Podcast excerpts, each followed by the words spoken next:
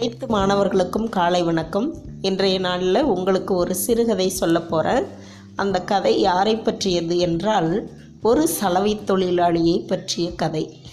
முன்னொரு காலத்தில் ஓர் ஊரில் ஒரு சலவை தொழிலாளி வாழ்ந்து வந்தார்.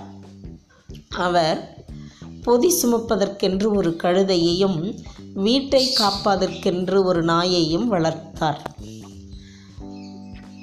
இரவு நேரங்களில் கழுதையும் நாயும் அந்த வீட்டு வாசற்படியில் படுத்துக்கொள்ளும்.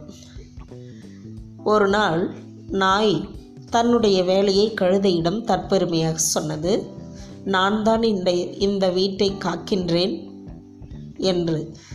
அதற்கு கழுதை சொன்னது நான் கூட இந்த வீட்டை சுத்தமாக வைப்பதற்கு உதவியாக இருக்கின்றேன் என்றது.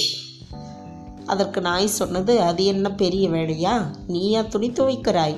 அவர்கள் துவைக்கிறார்கள் நீ எடுத்துக்கொண்டு போகிறாய் வருகிறாய். ஆனால் நான் அல்லும் பகலும் வீட்டை காக்கின்றேன் என்று நாய் பெருமையாக பேசிக்கொண்டது கழுதை அமைதியாக விட்டது. இன்னும் சில நாட்கள் கழித்துவிட்டு நாய் கழுதியிடம் புலம்பியது.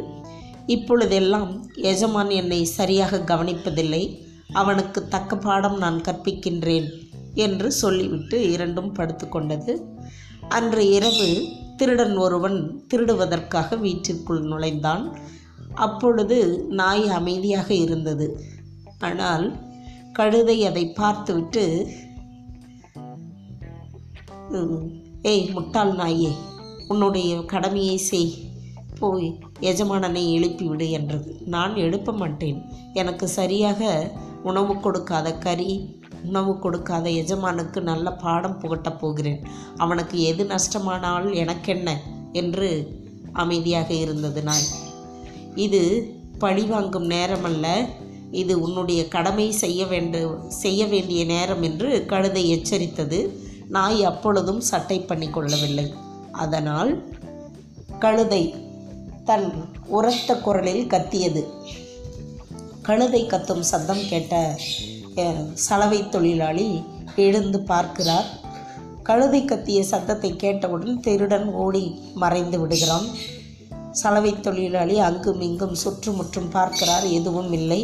அதனால் தன் தூக்கத்தை கழுதை கலைத்து விட்டதாக எண்ணி பெரிய தடி ஒன்றை எடுத்து வந்து கழுதையை பலமாக அடித்து விட்டார். நிறைய காயங்கள். ஒரு மாதத்திற்கு பக்கமாக அந்த காயங்கள் ஆறவில்லை.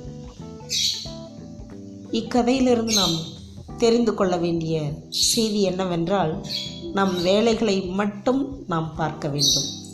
பிறருடைய வேலைகளை பற்றி நாம் கவனம் கொள்ள வேண்டிய அவசியம் இல்லை என்பதே வாழ்த்துக்கள்.